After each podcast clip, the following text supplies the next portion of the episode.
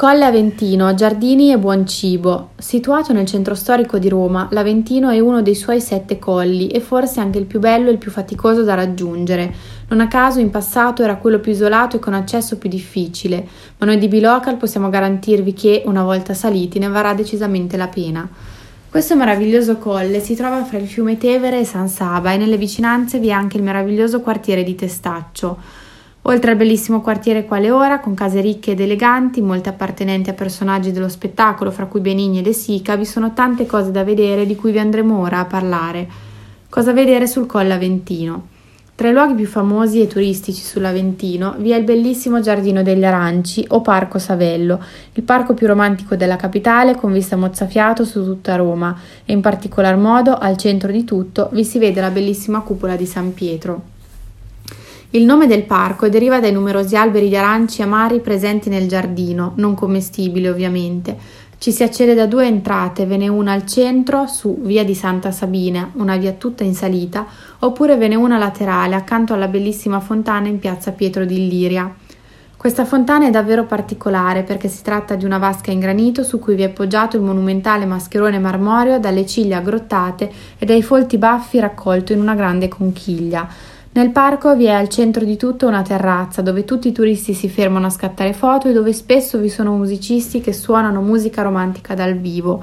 Al tramonto è ancora tutto più romantico e magico. Uscendo dal giardino degli aranci, proprio accanto, vi è la basilica di Santa Sabina, dove ogni anno il Papa celebra la messa del giovedì delle ceneri.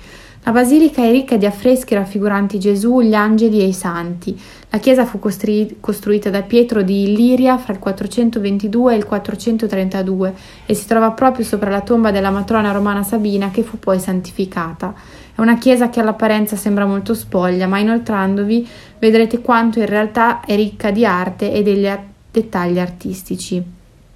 Una volta fuori dalla basilica, a pochissimi metri di distanza, Percorrendo via di Santa Sabina sempre verso l'alto, non potete non passare al cosiddetto buco della serratura, ovvero una serratura nel portone dell'Ordine del Priorato di Malta, da cui si può ammirare la cupola di San Pietro in tutta la sua meraviglia con un effetto ottico.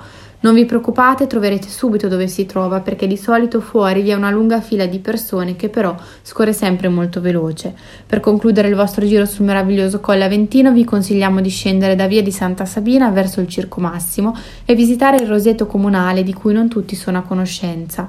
Si tratta di un giardino con più di mille specie di rose provenienti da tutto il mondo, persino dalla Cina e dalla Mongolia e in alto vi è un bellissimo cuore creato proprio dalle tante rose. Fate però attenzione perché potete ammirarle solamente nei periodi di fioritura primaverile e autunnale. Il roseto, infatti, chiude i cancelli a fine fioritura.